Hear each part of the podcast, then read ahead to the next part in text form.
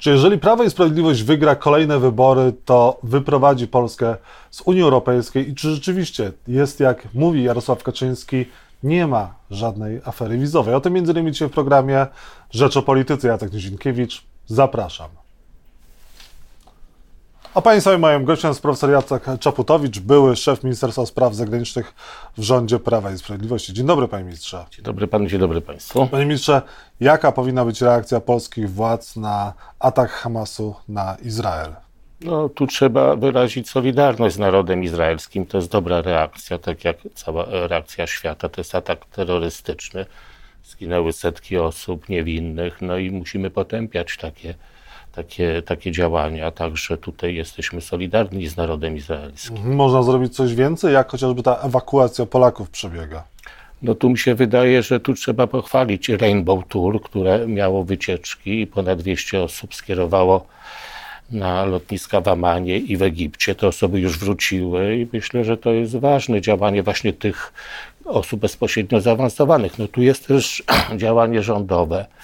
Jeżeli LOT odwołał loty do Tel Awiwu, no to ja nie wiem, czy wysyłanie tam samolotów rządowych, to też jest taki sam Boeing, jest bezpieczne. No tutaj mi trudno to ocenić, bo no, szczęśliwie te osoby docierają, zapewne tak jest, ale no, zgłaszam ten znak zapytania. Trzeba to widzieć w odpowiedniej skali. Z innych państw tam są tysiące osób oczekujących, różnie się to dokonuje, ale mówię, no trzeba czekać na wznowienie też normalnych lotów i pewnie nakręcać tej sprawy nadmiernie. Chcę powiedzieć wyraźnie, dobrze, że Polska skierowała tam samoloty i pomogła obywatelom, którzy byli na lotnisku. No, ufam, że to było bezpiecznie.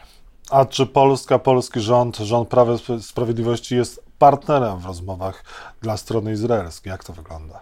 No tu zwróciłem uwagę, że premier Netanyahu rozmawiał z wieloma przywódcami świata, między innymi z panią Giorgią Meloni, z prezydentem Zeleńskim. No, z prezydentem Polski nie rozmawiał. Kiedyś Polska miała bardzo silną pozycję w Izraelu, zwłaszcza po organizacji konferencji bliskowschodniej i ten nasz duży wkład do tych porozumień abrahamowych w 2020 roku to był bardzo znaczny. No teraz nie odgrywamy tam aż takiej roli, no ale no, tak to się rozwinęło.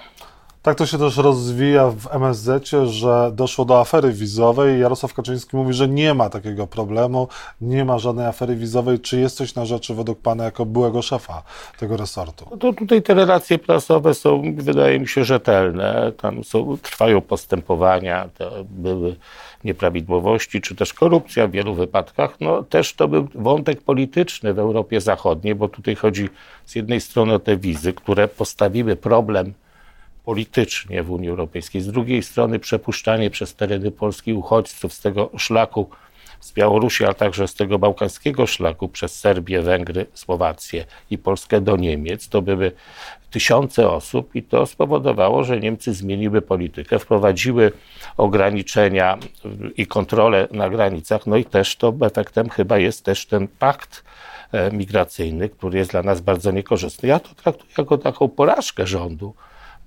Prawa i Sprawiedliwości, bo jeszcze w 2018 roku i tutaj premier Mateusz Morawiecki ma rację, tam była decyzja, że te relokacje mogą być tylko dobrowolne. Wtedy ja też byłem zaangażowany jako minister.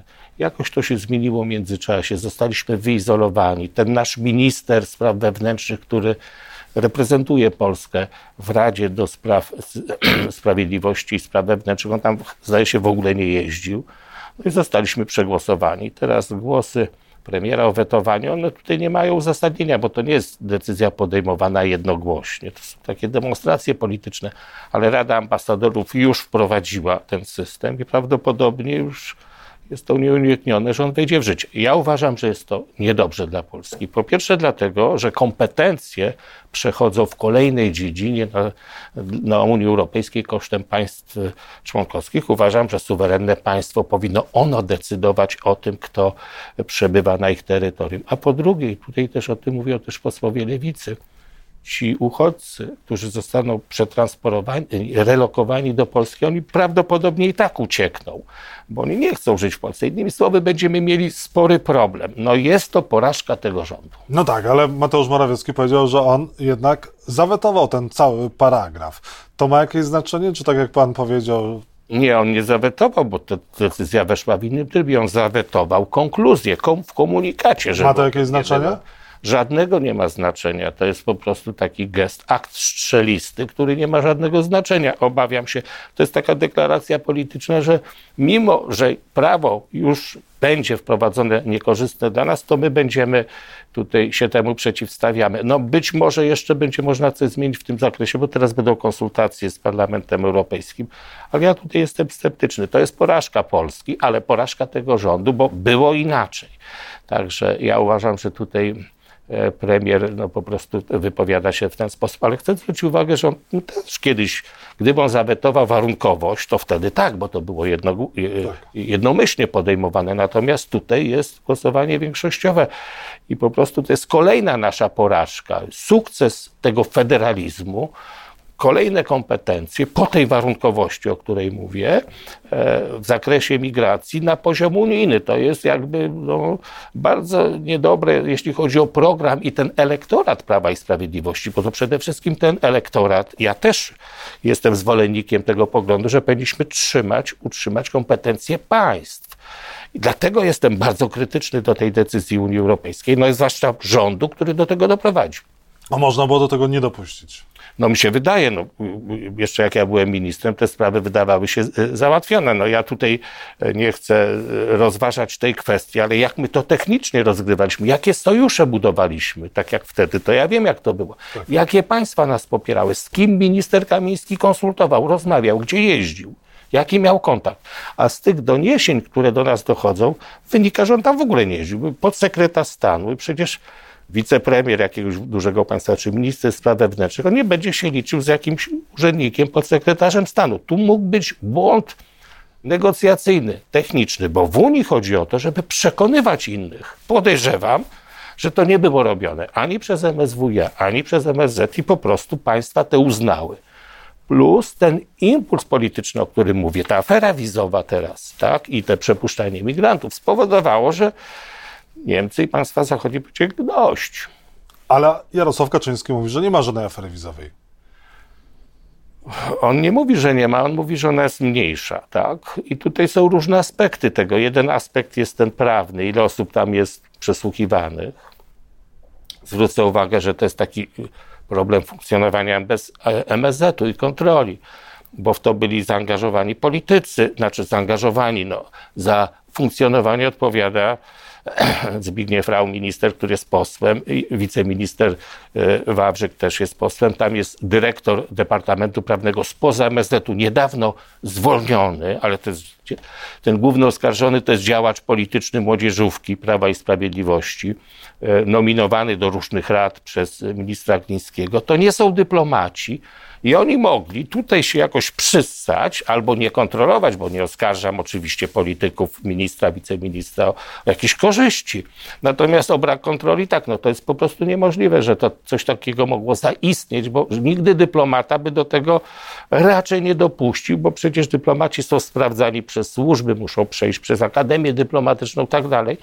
To jest jakby taka upolitycznienie resortu spraw zagranicznych. Ubolewam nad tym, bo to widać, że bardzo dużo tracimy na tym wizerunkowo jako Polska i to jest ten aspekt kryminalny, ale jest też ten aspekt, powiedzmy, szerszy, gdzie my okazuje się, że my dziesiątki tysięcy wiz wydawaliśmy dla tych państw. Tu nie jest nic w tym złego, bo my potrzebujemy tych pracowników. Problem jest, że część z nich niby stara się do Polski, a jedzie do państw zachodnich, one mają zastrzeżenia, że na nasze wizy do Niemiec ktoś przyjeżdża po zasiłki albo do pracy. To jest jeden aspekt sprawy, a drugi to jest sprzeczne z tą retoryką antyimigracyjną, bo jak to jest? My jesteśmy przeciwni 1,000 relokowanych uchodźców na przykład, natomiast sami dziesiątki tysięcy albo i setki tysięcy z tych samych państw tutaj, oni tutaj do nas przybywają. Więc to jest ten aspekt polityczny tego tej kwestii. Ja uważam, że gdy chodzi o ten mechanizm relokacji, chcę powiedzieć, tam nie jest problemem to, że 1000 czy 2000 osób by przyjechało do Polski. Tam jest problemem, moim zdaniem, przekazanie dodatkowych kompetencji Unii Europejskiej, po pierwsze, a po drugie to, co już sprawdzaliśmy w 2015, 16, 17 roku, ci uchodźcy tam byli przecież z Aleppo, z Syrii, oni nie chcą w Polsce zostać, oni znowu by wyjechali i my byśmy byli znowuż piętnowani.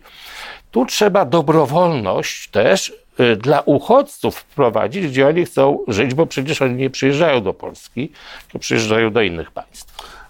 Ale za pańskiego urzędowania w MSZ, kiedy pan był ministrem spraw zagranicznych, dochodziło też do tego typu nieprawidłowości. Piotr Wawrzyk już wtedy funkcjonował w MSZ. No ale te wszystkie informacje, do mnie jakby ministrem żadne takie sprawy nie dochodziły. Zresztą koniec też była pandemia, w ogóle granice zamknięte.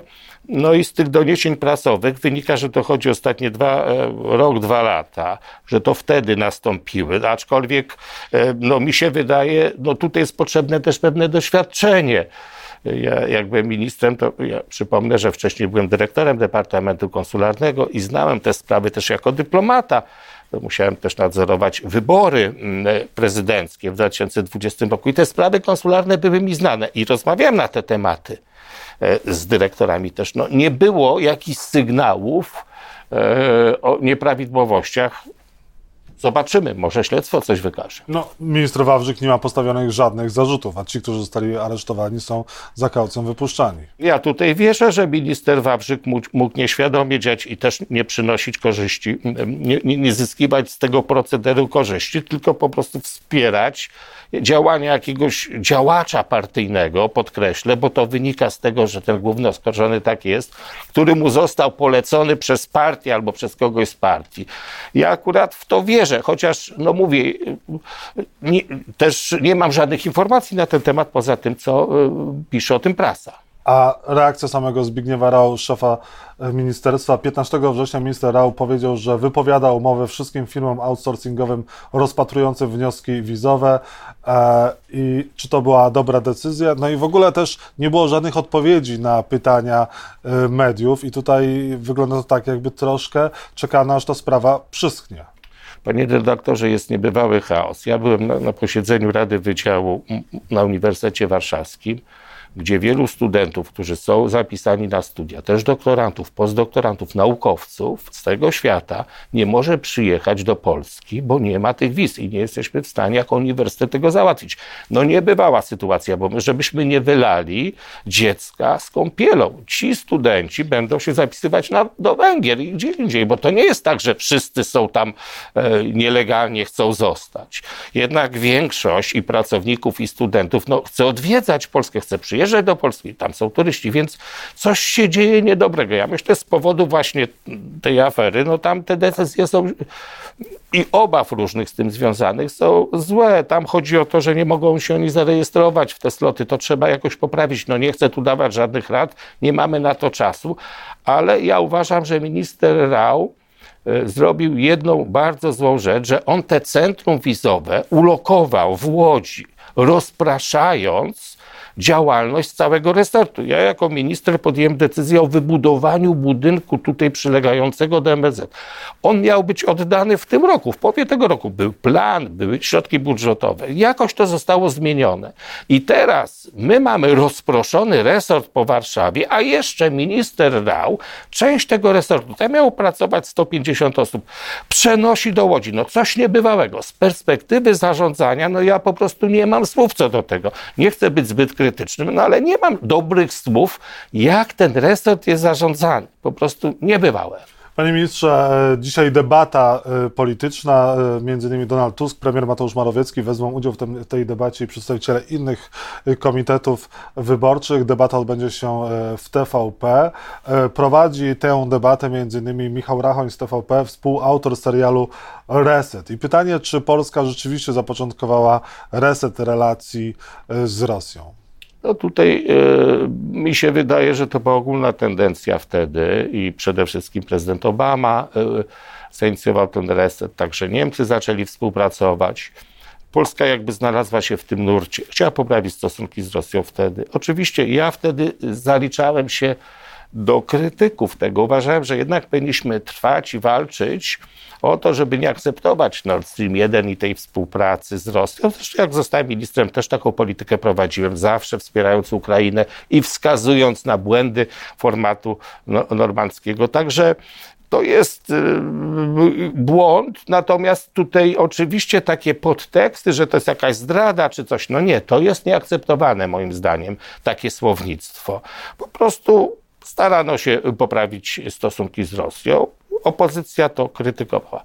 Jeszcze chcę powiedzieć jedną rzecz, bo w tych filmach Reset wynika, że była tam konferencja monachijska, gdzie prezydent Putin przedstawił wizję imperialną i pół roku jeszcze ponad rządził rząd Prawa i Sprawiedliwości. I ten rząd przyjął strategię bezpieczeństwa, którą podpisał prezydent Lech Kaczyński. W tej strategii jest napisane, że żadnego większego konfliktu my tutaj nie widzimy wokół siebie.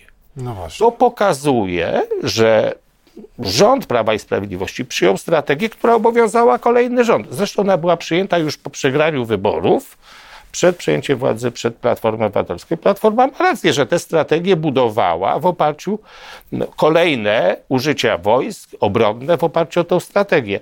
Także jest trochę inne spojrzenie. Jeżeli się sprawuje władzę i inne śmielej atakuje się, jeżeli jest w opozycji. I to tak było, bo PiS jak był u władzy, to był bardzo ostrożny, jeśli chodzi o krytykę Rosji. Wręcz mówił, że nie będzie takiego konfliktu. Panie ministrze, jeżeli chodzi o odwrócenie polityki zagranicznej polskiego rządu wobec Ukrainy, bo w ostatnich tygodniach widzieliśmy zmianę narracji na taką troszkę sceptyczne podejście do Ukrainy. Mateusz Morawiecki, jak również prezydent Duda wypowiadali się na temat tego, że nie dostarczają żadnej broni. Też Andrzej Duda mówił o tym, że no, tonący może innego wciągnąć i tak dalej. Były tego typu wypowiedzi, które chyba były obliczone na przejęcie części elektoratu Konfederacji. Jak pan to ocenia? Oceniałem bardzo krytycznie, dzisiaj oceniam jeszcze bardziej krytycznie, bo może się okazać, że to był taki punkt zwrotny. Prezydent Duda, tak jak pan zacytował, mówi Ukraina tonie. Prezydent Morawiecki mówi, my nie dostarczymy nowej broni. Okazuje się, że niedługo potem jest odwołany speaker w Izbie Reprezentantów Stanów Zjednoczonych. Tam też republikanie stają się przeciwnikami dostarczania broni na Ukrainę. Są wybory na Słowacji i premier nowo wybrany prezydent Czaputowa ogłasza, że już nie będzie dostarczonych kolejnych dostaw. W Niemczech Niemcy podejmują decyzję, że ustalone pociski Taurus nie będą przekazywane na Ukrainie i teraz jeszcze ten Izrael odwróci sytuację i naprawdę Ukraina jest w bardzo ciężkiej sytuacji. I być może, jeżeli my chcieliśmy ją pogrążyć, to być może odnieśliśmy sukces. Tylko że ja uważam, że to jest błędna i niedobra polityka, bo w naszym interesie jest obrona i podtrzymywanie Ukrainy. Nie możemy ryzykować tego typu zdań, oświadczeń prezydenta, premiera, które mogą innym posłużyć tylko za pretekst dla zmiany polityki.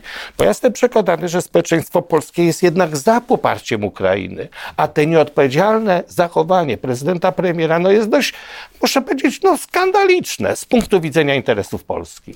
I na koniec, panie ministrze, czy polityka Prawa i Sprawiedliwości, jeżeli też partia Jarosława Kaczyńskiego wygrałaby kolejne wybory, prowadzi do wyprowadzenia Polski z Unii Europejskiej? Ja myślę, że tutaj raczej nam by groził inny scenariusz, że Unia Europejska by się integrowała w takich węższych kręgach, bo uważam, że Polacy nie pozwolą na wyprowadzenie z Unii Europejskiej. Natomiast na taką większą jeszcze niż dziś marginalizację w Unii Europejskiej, że nie będziemy mieli środków, że będziemy pozbawieni, będziemy przegłosowywani, tak jak w tym pakiecie migracyjnym, że to nam zagraża. Państwa mogą się integrować wokół strefy euro. No, Niemcy już to zapowiedzieli. Jest raport francusko-niemiecki na ten temat, że nie będą czekać na Polskę. Po prostu my zostaniemy w tej Unii, która będzie taką wydmuszką, a te decyzje i ten budżet będzie w mniejszym gronie. I to państwa to widzą i to nam grozi. I na koniec internauci pytają, z jakiego powodu zaczął pan tak atakować rząd, który pan współtworzył? Pan Grzegorz pyta. Ja ustąpiłem z tego rządu ponad 3 lata temu. Dałem wywiad na ten temat, nawet 2 wywiady do Rzeczpospolitej i wówczas to wyjaśniłem. Ja cały czas atakuję, krytykuję. Nie miałem żadnego powodu krytykować rząd Prawa i Sprawiedliwości, kiedy on prowadził proukraińską politykę, wręcz chwaliłem, A jeżeli zmienił na antyukraińską, to krytykuję dlatego, że uważam, że ona jest niedobra dla Polski. Moje stanowisko nie jest takie, że ja popieram jakąś partię, co by nie robiła, czy Platformę, czy Prawo i Sprawiedliwość. Ja popieram jakąś politykę. Jeżeli ta polityka jest dobra, nie mam powodów do krytykowania. I to jest punkt widzenia mojego, jako też profesora stosunków międzynarodowych. Uważam, że potrafię ocenić, co jest dobre dla Polski, a co nie. I to jest moje kryterium. Ale wiem, że są takie osoby, co by PiS nie zrobił, czy proukraińsko, czy antyukraińsko, to zawsze dobrze. No tak, ale ja tak nie mogę do tego podchodzić. Z kolei pan Krzysztof, inny internauta, pyta, czy zgodziłby się pan wejść do nowego opozycyjnego rządu, gdyby został do niego zaproszony? Nie zostałbym zaproszony, też bym się nie zgodził. Ja sobie bardzo cenię ten mój okres jako ministra spraw zagranicznych, ponad 2,5 roku. To był naprawdę dobry okres. Ja myślę, że z czasem to się okaże. Natomiast wystąpiłem dlatego, że nastąpiła zmiana tej polityki, którą ja nie akceptowałem. Niestety skutki są tragiczne. I dzisiaj uważam, dobrze, że wtedy ustąpiłem. Zresztą redaktor, który robił ze mną wywiad, mówił, trzeba było może zostać. Nie mogłem, już nie byłem w stanie dalej wziąć odpowiedzialności za tą politykę. Profesor Jacek Czaputowicz, były szef Ministerstwa Spraw Zagranicznych, dyplomata, był państwa i moim gościem. Panie ministrze, bardzo dziękuję za rozmowę. Dziękuję panu, dziękuję państwu.